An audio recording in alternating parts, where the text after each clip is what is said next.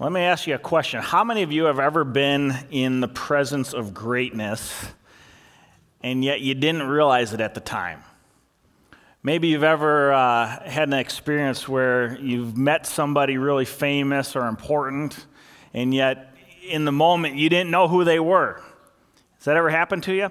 A few years back, I was flying home from Dallas, Texas. I had been down at a church speaking in Dallas, Texas, and uh, I was sitting in the plane waiting for the flight to, to uh, taxi off. And and as I'm sitting there and people are boarding the plane, these two young guys get on the plane, and uh, they were big, strong looking dudes, you know, and they were decked out in athletic gear and just, uh, you know, brand new Nike jumpsuits, and they had, you know, the brand new Air Jordans on. And I'm looking at these guys, I'm thinking, these guys must be athletes or something. I mean, you know, and, uh, uh and, and uh, they come and they actually sit down in the two seats right next to me and uh, they say hello and i said hi and how you doing? you know and, and they sit down and right away they grab their bose headphones and they stick their headphones on and they were just tuned out for the rest of the flight. And i was a little disappointed because i wanted to uh, you know strike up a conversation with them. I usually like to talk to people when i'm on the airplane and, and, uh, and i didn't really have a chance because they were kind of lost in their own world. But the whole flight you know i'm looking over at these two guys sitting next to me and i'm thinking I, man these guys look familiar but i just couldn't place it I couldn't place where they were, where I knew them from, and and uh, it was just kind of bugging me the whole flight. Well, we landed in Minneapolis, and we're walking down towards the baggage claim, and we're at baggage claim waiting for our bags, and these guys are literally standing like two feet next to me the whole time, waiting for their bags, and I'm looking at these guys, I'm just thinking, man, I know these guys from somewhere. Well, all of a sudden, as we're waiting for our bags to come along, uh, a limo driver comes walking up, and he's got a big placard in his hand with the Minnesota Vikings logo on it. And he walks up to these two guys and he shakes their hand and grabs their bags and they walk out. And I'm looking at these guys I'm thinking, wow, these guys, they, they must have been Minnesota Vikings or something. And uh, I get home that night, I turn on channel 11, I'm watching Randy Shaver on the news, and Randy Shaver says, this, this evening, two of our, uh, the future of our team, uh, of the Minnesota Vikings, arrived. Our two superstar rookies named Sidney Rice and Adrian Peterson. And I had been sitting, to these, sitting next to these guys for three hours on the airplane. And uh, I was like, unbelievable, man. I had, I had these guys right next to me this whole time. I didn't even know it. I mean, I didn't even get a selfie for Pete's sake. I mean, talk about a letdown, right? And, and then, you know, I started thinking, man, what a missed opportunity. Because I usually like to talk to people and, you know, hopefully look for opportunities to share the gospel even, and didn't have the chance. But uh, I was right there next to Sidney Rice and Adrian Peterson and didn't even realize who they were the whole time. Now, I cannot believe I just told you a Minnesota Vikings illustration to start our morning. All right, that might be, that's a first, maybe the last, so enjoy it. Go pack, right? I share that story with you this morning because since October, we've been working our way through the book of Hebrews. And during this time, we've met an individual at a few points along our journey who we really haven't said a whole lot about. But the reality is, each time we've encountered this person in our study, we've truly been in the presence of greatness. Friends, did you know that? Did you realize we've been passing right over this name of this individual who is really an incredible person? Now, if you missed it, don't feel bad because here's the reality for over 2,000 years, none of God's people understood or recognized the significance of this individual. The Jews of the Old Testament never fully understood who he was, and then the Christians of the New Testament also never fully understood how remarkable this guy truly is. His name is Melchizedek. And Melchizedek appears a couple times in the Old Testament before we come to him here in the book of Hebrews. The first time we see the name Melchizedek is in Genesis chapter 14. And there in Genesis chapter 14, Melchizedek appears after Abraham had just won this battle. And Melchizedek appears, and we're told there in Genesis 14 that he is a priest and king, and he's a priest of God Most High. Okay, so he's the priest of the God that we worship, the one true God. But here's the deal the Bible doesn't really tell us anything more about this guy. it just kind of mentions that here's this priest, King Melchizedek, and Abraham gives him tithes, and he blesses Abraham, and, and that's all we're really told. And he's kind of left as a mystery. Now, this was really incredible because the, the Jews had been given a priesthood 500 years after Melchizedek. The Levitical priesthood was instituted by God as being the priesthood of the Jewish people. So, who was this Melchizedek dude who is called a priest of God Most High 500 years before God even started the whole Old Testament priestly system? And so, Melchizedek was this mystery. Well, a thousand years goes by in biblical history until the second time Melchizedek's name comes up. And the second time Melchizedek's name comes up, a thousand years later, was in Psalm 110, where King David mentions Melchizedek. But there again, David doesn't really explain much about who he is. He just talks about a priesthood in the order of Melchizedek. And so, once again, God's people are sort of left wondering well, what's the deal with this Melchizedek guy? What's so big about Melchizedek? Well, another thousand years goes by in God's history until we come to fully understand the significance of who Melchizedek really is. You see, it wasn't until the first century AD when God inspired through the Holy Spirit the author of Hebrews to write this book that we really begin to fully understand and see the full illumination of who Melchizedek is and why he is just so special. And so, what we're going to do today is we're going to spend some time looking at the significance of this individual, this mystery man that we've been passing over in recent weeks. We've seen his name already three times in the book of Hebrews, and yet again, we haven't really said much about him. So, today, what we're going to do is we're going to learn more about Melchizedek and, and why he really is so special.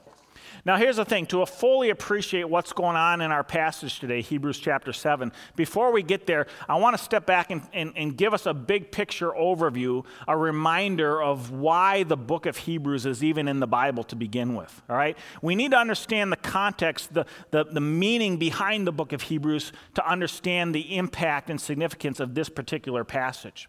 Now, Hebrews, the book of Hebrews, was written to the early Jewish Christians. Okay, so these were Jewish people, Hebrews, who had put their trust in Jesus as the Messiah. They were Jews who believed that Jesus really was the promised Messiah. Have, how many of you guys have ever heard of the, the, the organization Jews for Jesus, right? Okay, these were the original Jews for Jesus. All right, that's who Hebrews is written to Jewish Christians, followers of Jesus. But here's the thing 30 years has gone by since Christ's resurrection and his ascension into heaven. 30 years had gone by, and some of these early Jewish Christians were beginning to waver in their faith. They were beginning to question whether they had made the right decision in following Jesus. And some of them had begun to think maybe we should go back to the Old Testament religious system of Judaism. Why were they wavering in their faith? Well, they were wavering in their faith, number one, because they were experiencing an increasing and intensified persecution. See, these Hebrew Christians, first of all, they were being persecuted from within their own community right? Their brothers and sisters, their family members who hadn't embraced Jesus as the Messiah were giving them all kinds of grief because they were trusting in Jesus instead of following the Old Testament covenant like a good Jew will do. And so they were being persecuted by their family. But not only were they being persecuted by their family, around the mid 60s AD, the Roman Empire and an emperor by the name of Nero comes along. How many of you ever heard of Nero, right? Nero is one of the most infamous emperors in all of Roman history. He's one of the most infamous persecutors of Christians in all of history. And Nero ramped up the persecution of the church like never before. And so now these Hebrew Christians are being persecuted from amongst their own people. And now they're being increasingly persecuted by the Roman government, who's hunting down and searching out Christians because they want to suppress this new religion from growing. And these Jewish Christians are experiencing this persecution and they're starting to wonder is this worth it? I mean, did, did we make the right call here following this Jesus guy? Because you know what? My brother, who's still a Jew, isn't experiencing the same kind of persecution. And so they were wondering if they had made the right decision. It wasn't just the persecution question, though. Some of them had theological concerns about whether or not Jesus was really the right guy to be following. And their theological concerns went along the lines of this. They said, here's the deal. We believe that Jesus is the Messiah. We believe that he came and he died for our sins. But the thing is, is as we've been studying our Bibles, we've begun to recognize that the priests of the Old Testament are all descendants of Aaron. They're from the tribe of Levi. And we have been told that Jesus is our great high priest, but all the priests of God come from the tribe of Levi. And Jesus was from the tribe of what? Judah, right? So, how can he be an adequate priest for us when we know that God's priests come from the tribe of Levi, not Judah? And so they started questioning maybe Jesus really wasn't who we thought he was. And not only that, but they started thinking wait a minute, Jesus has been gone for 30 years. The Bible in the Old Testament tells us that a priest serves for life. And when a priest passes away, a new priest takes his place. And Jesus has been gone for 30 years. Who took his place? We need a new priest because the priests are our mediators between us and God. And if we don't have a priest, we're in big trouble because who's our mediator? And so they started asking all these kinds of questions. You know, was Jesus legitimate? Was his sacrifice effective? Don't we need a new priest? And so what was taking place is some of these Hebrew Christians were actually starting to think maybe we should go back and do some of that temple stuff that we used to do. Maybe we should go back to the priest and maybe we should go back and do our sacrifices at the temple and let's just do it just to be safe, you know, kind of like a backup. We'll still believe in Jesus. We'll still say that he was the Messiah, but we'll do all the temple stuff and we'll just cover all of our bases and we'll be all good. Right? See, that's what they were thinking.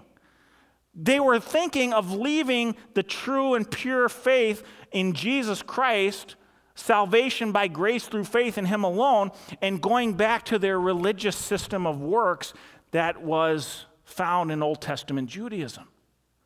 And it was for this reason that the author of Hebrews was inspired by the Holy Spirit to write this book, because he wanted to encourage them to hang on to their faith. And he goes, and he goes on in the book of Hebrews he, the book of Hebrews, friends, is basically one long extended argument making the case that Jesus is better. Jesus is better than all that stuff you left behind. Don't go back to that. Jesus is better. That's what Hebrews is all about. He's better than the religion left behind. In fact, he's better than any religion. And this is where our section on Melchizedek today comes into play. You see, chapter 7 through 8 is not only the very center of the book of Hebrews, but friends, theologically, it's the central heart of the argument of the book of Hebrews. And what we're going to see here today and in the coming weeks is that in chapters 7 and 8, the author of Hebrews takes a direct shot at the Old Testament religious system of the Jews that some of these Hebrew Christians were considering going back to. And more specifically, here, these chapters take aim at the Hebrews' concerns about Jesus and the necessity of the priesthood. And as we're going to see today and in the coming weeks, the author of Hebrews essentially argues you want a priest? You want a priest? You want sacrifices? Then look to Jesus because Jesus is the ultimate priest. Jesus provided the ultimate sacrifice. That's the point of the book of Hebrews. He's saying to the people who were thinking of going back to the Old Testament Jewish religious system, he says, You want a priest? Friends, Jesus is way more than a priest. In fact, not only is he a priest, but Jesus is a priest king. He's a priest king in the order of Melchizedek. Well, what does that mean? Well, that's where our passage today comes into play to explain what does it mean that Jesus is a priest king in the order of Melchizedek. Remember, Melchizedek, this mystery man, the Jews had heard his name for over 2,000 years, but they never fully understood what was so significant about Melchizedek. Well, today, the Holy Spirit inspired author of Hebrews in chapter 7 is going to begin to unveil for us the nature of Melchizedek, and we're going to see that Melchizedek actually points us to the Messiah, Jesus Christ. Now let's take a look at our passage this morning. Before we read chapter 7, 1 through 10, we need to start with some context. And so we're actually going to read the last two verses of where we left off last week when Pastor Rick covered chapter 6. We're going to read Hebrews chapter 6, verses 19 through 20, because this provides essential context to understand chapter 7. The author of Hebrews says, We have this hope as an anchor for the soul, firm and secure. It enters the inner sanctuary behind the curtain where Jesus, who went before us, has entered on our behalf. He has become a high priest forever in the order of Melchizedek. He has become a high priest forever in the order of Melchizedek. That last phrase there, friends, is a direct quote from King David's Psalm 110, verse 4. David wrote about Melchizedek a thousand years before this. And he said there in Psalm 110, verse 4, that Jesus would, be, that the Messiah would be a priest forever in the order of Melchizedek. Psalm 110, verse 4 starts out, The Lord says to my Lord. David uses two Hebrew words for God there in that opening sentence. He uses the word Jehovah and Adonai, two of the most commonly used names for God in the Old Testament. And so basically in Hebrew, you could say it reads, God says to my God. Well, how does that work?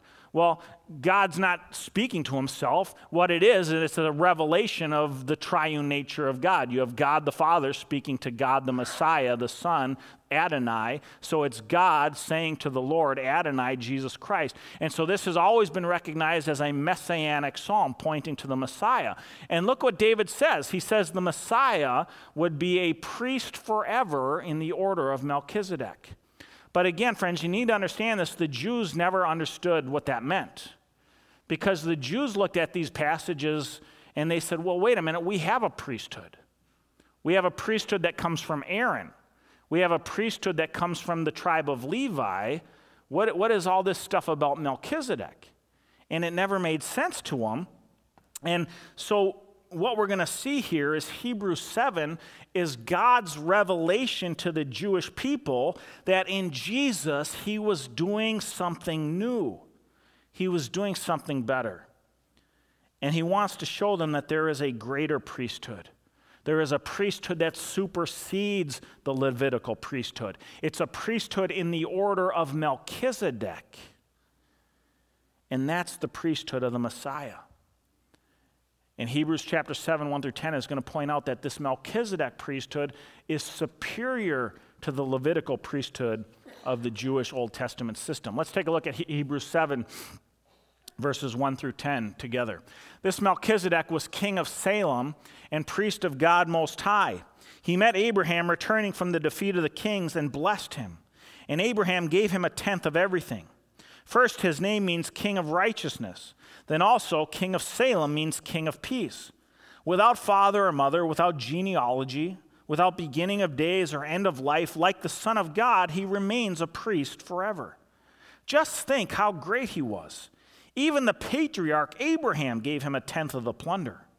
Now, the law requires the descendants of Levi who become priests to collect a tenth from the people, that is, their brothers, even though their brothers are descended from Abraham. This man, however, did not trace his descent from Levi, yet he collected a tenth from Abraham and blessed him who had the promise.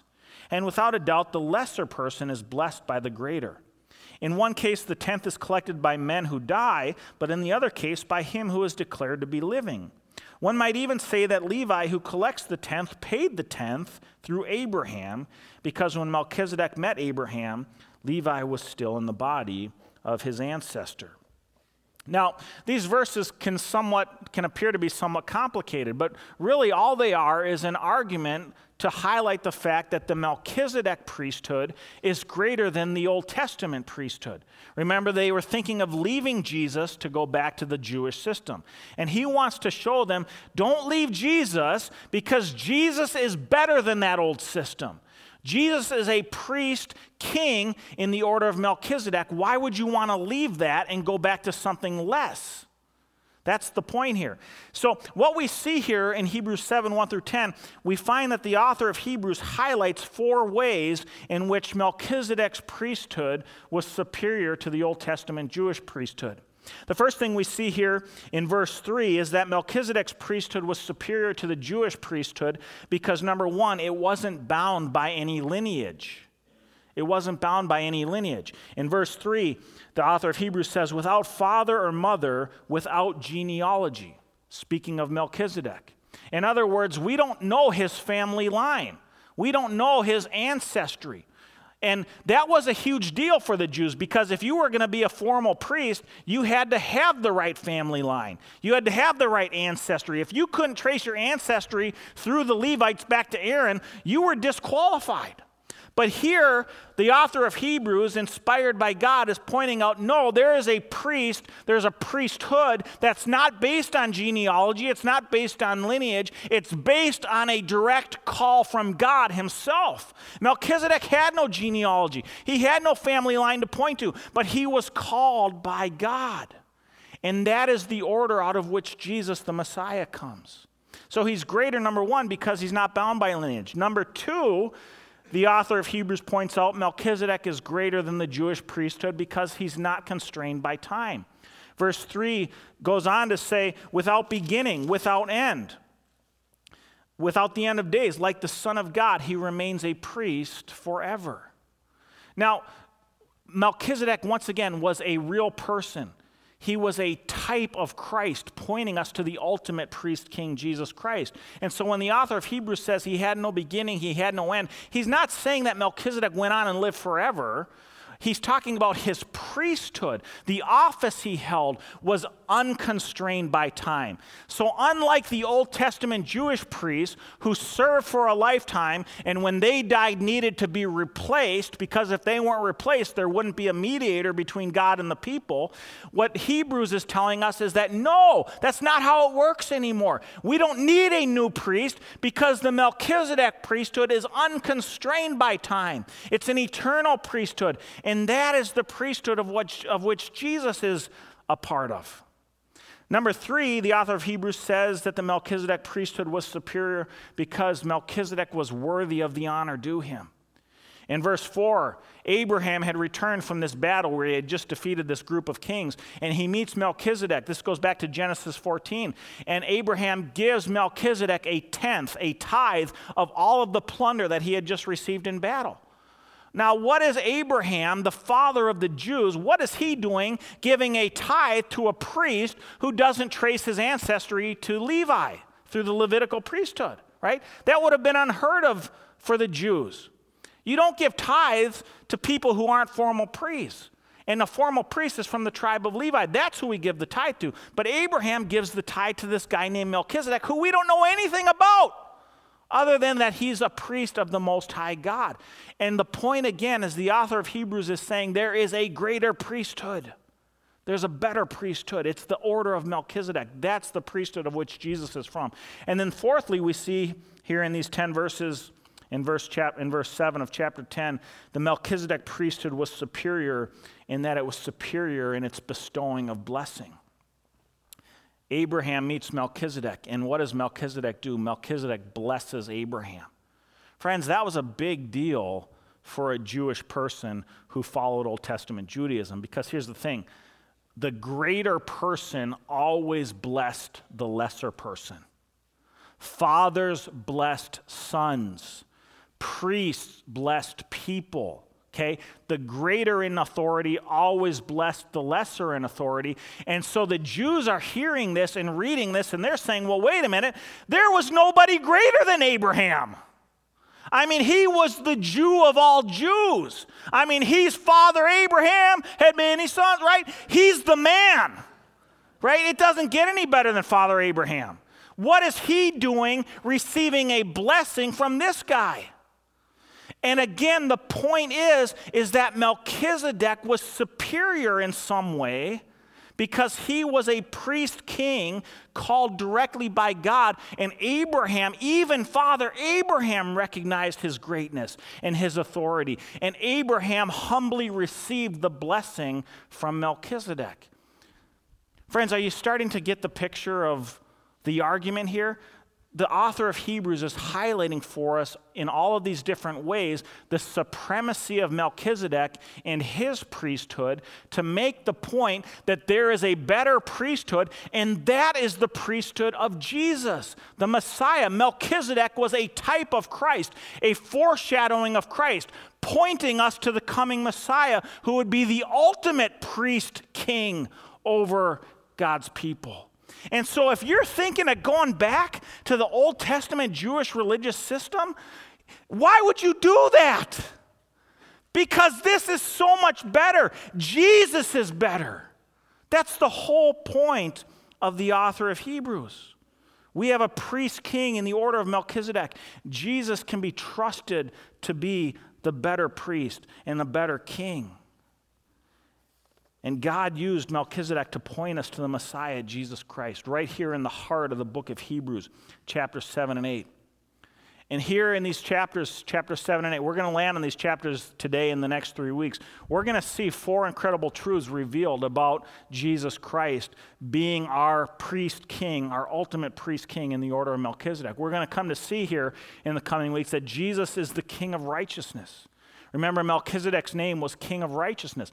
Melchizedek wasn't righteous, he just pointed to the one who was the true king of righteousness. We're going to see that Jesus is the king of peace. Melchizedek was also called the king of peace. Well, he wasn't the source of peace, he pointed to the one who is the source of peace. The coming Messiah, who we know as Jesus Christ. And we're going to see here in Hebrews 7 and 8 that Jesus Christ is an eternal priest. His priesthood lasts forever. Amen, brother. And not only is he an eternal priest, but he, Jesus, is the mediator of a new and better covenant. In Jesus Christ, God was doing something new. And again, the author of Hebrews, he's telling us all of this stuff. See, we read the book of Hebrews sometimes and we read over this and we don't realize why it's so significant. But when you understand that these Jews were thinking of leaving the faith to go back to, once they, to what they once had, the author of Hebrews is saying, don't do that. That would be ridiculous. Why would you even think of that? Because Jesus is so much better. He's so superior. He's far better than any religion. Don't go back.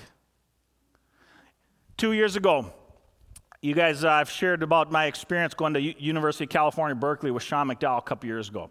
And uh, Sean McDowell, we had here uh, last year for our apologetics conference. And, and uh, Sean and I, when we were at UC Berkeley, we held a series of of uh, open forum dialogue slash debate type events with uh, people from different religious backgrounds. And we invited students to come in and sit in and hear us you know kind of swapping ideas and having conversations with these folks. One of the guys we had a dialogue with during our time at the campus of uc berkeley was, a, was a, uh, the president of the bay area the san francisco bay area freedom from religion foundation have you guys ever heard of the Freedom from Religion Foundation? You'll see them on the news at times. Their representatives come on, and oftentimes where there's uh, court cases about religious freedom and stuff like that. Well, this guy was the president of the Bay Area Freedom from Religion Foundation, and we were talking, and one of the things I asked this guy during our conversation, I said, Sir, tell me something. What exactly do you have against religion? And he said, Oh, man, he said, Religion is the worst thing that has ever happened to humanity in all of history. And when he said that, I immediately said, Amen. I agree with you 100%. Well, he looked at me, he was like, well, he was just like, What? I said, I can agree with you 100%. And I said, In fact, you and I are pretty much on the same team on that one. Religion is the worst thing that's ever happened to humanity in all of history.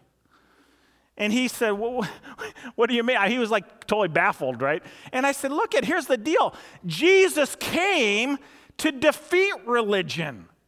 Religion has kept more people from having a relationship with God than anything else, any other force, any person in all of human history.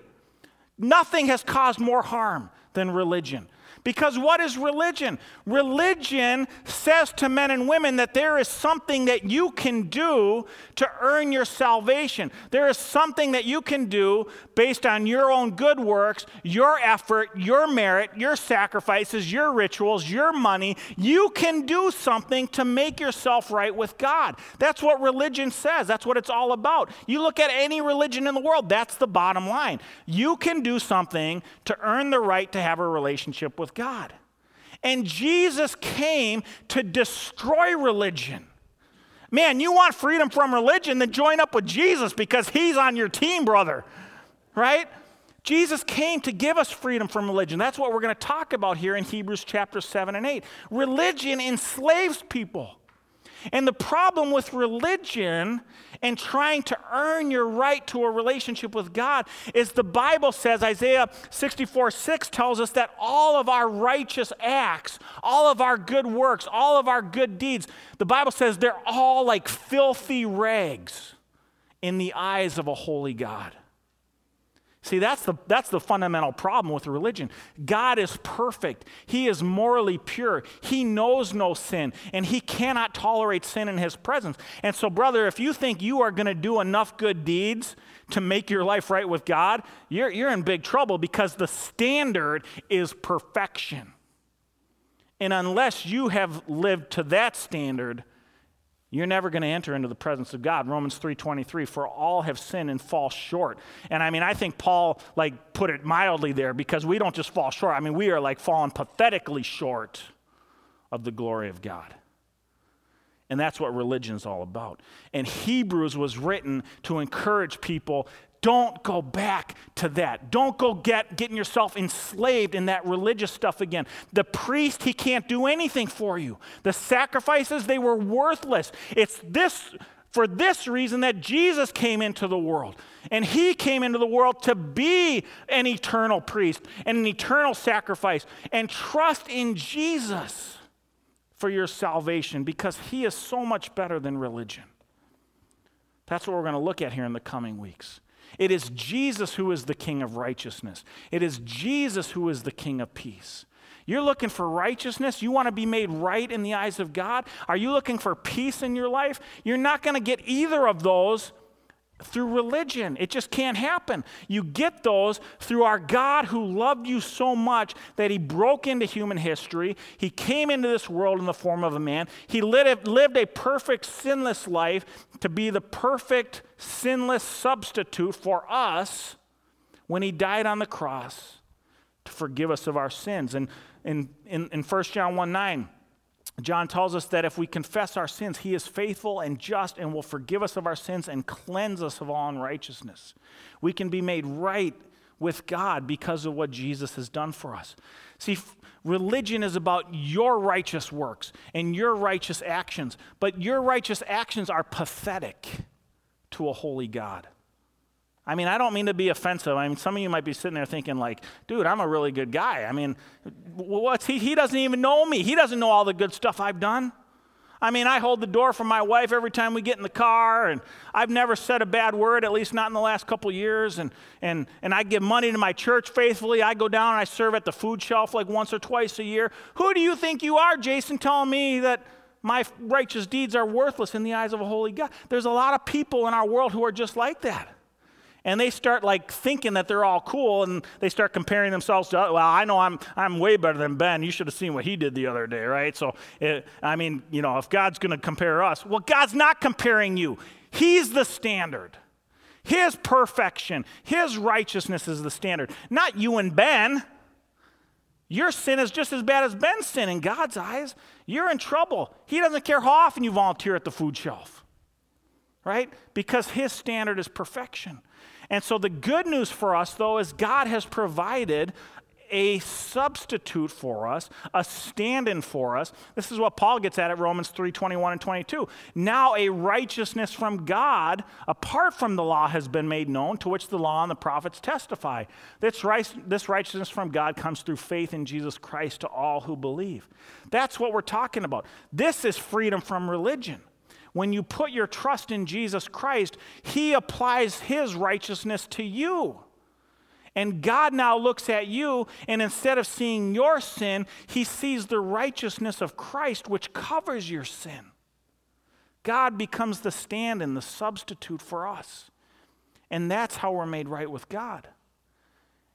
And He forgives us of our sins. He cleanses us of all unrighteousness. He gives us the right to become children of God. Friends, there's nothing greater than that. But you can't earn it, you can't work for it, you can't buy it. It's a gift, it comes from God, it's freely given, and you need to receive it. And so today I just need to ask you I said, I need to ask you, do you know the King of righteousness? Do you know the King of peace? Because if you don't have a relationship with Jesus, if you haven't trusted in him as your source of salvation, if you're trusting in anything else, you're in big trouble because your good works can never match God's standard of perfect righteousness. And God knew that. And He cared so much about you and He loved you so much that He sent Jesus to come and be that sacrifice, that mediator for us. Why would you go for anything else? Why would you turn your back on that amazing gift? That's what the book of Hebrews is all about. That's what we're going to talk about in the coming weeks. And that today, friends, is the challenge I want to leave you with. Have you trusted in Jesus Christ as your Savior? I hope you have. I pray you have. If you haven't, if God is like stirring in your heart today, why don't you do that right here, right now? Right here today. It's as simple as praying a prayer that acknowledges you, something like Jesus, I recognize I'm a sinner. And I need your gift of righteousness in my life. I put my hope in you. I trust in you, Jesus. I put my faith in you. And I want to receive the gift of salvation that you died on the cross to give, to give me. I want the new life that's promised because of your resurrection. I want to become a child of God. You don't have to get the theological language right, friends, okay? If you cry out to God, He knows your heart and He loves you so much that if you just call out to Him and tell Him you need Him, He will begin a new work in you, a new work of transformation. There's nothing more powerful than that. Man, there's nothing greater than that. Even a Vikings victory pales in comparison to that. I hope you've trusted in Jesus. Let me close in a word of prayer. Heavenly Father, thank you so much for illuminating for us this, this person, Melchizedek who points us to the reality that there is one who is a greater priest, who is a greater sacrifice, who is a greater mediator, and that person is Jesus Christ. Jesus, I, I am so thankful for what you've done in my life. I'm so thankful for what you've done in, in, in, the lives of so many of my friends here this morning. And, and I just pray, God, I know there might be somebody here in a, in a room this large who has never fully understood the message of the gospel that we're not saved by our good deeds, by our righteous acts, but we're only saved by the gift of salvation given to us in Jesus Christ. And if there's somebody here today who knows that they've never received that gift, they've never truly embraced that gift, I pray that they might just cry out to you right now and pray and admit their sin and admit their need for a Savior. And that they might trust in you as their Savior for the very first time and enter into a new relationship with you. God, we thank you for your promise of faithfulness, your promise of restoring us to a right relationship with you and the new life that we can have. I have experienced it. Countless others in this room have experienced it. And I pray, Lord, if there's somebody here who hasn't, that they will put their hope in you today. We're so grateful, Jesus, for who you are and all you've done. We thank you for the message in this book of Hebrews. And we pray this in Jesus' name. Amen. We don't have a closing song this morning. So I want to leave you with this benediction from 1 Thessalonians chapter 5. And now may God Himself, the God of peace, sanctify you through and through. May your whole spirit, soul, and body be kept blameless at the coming of our Lord Jesus Christ. The one who calls you is faithful, and He will do it. Amen.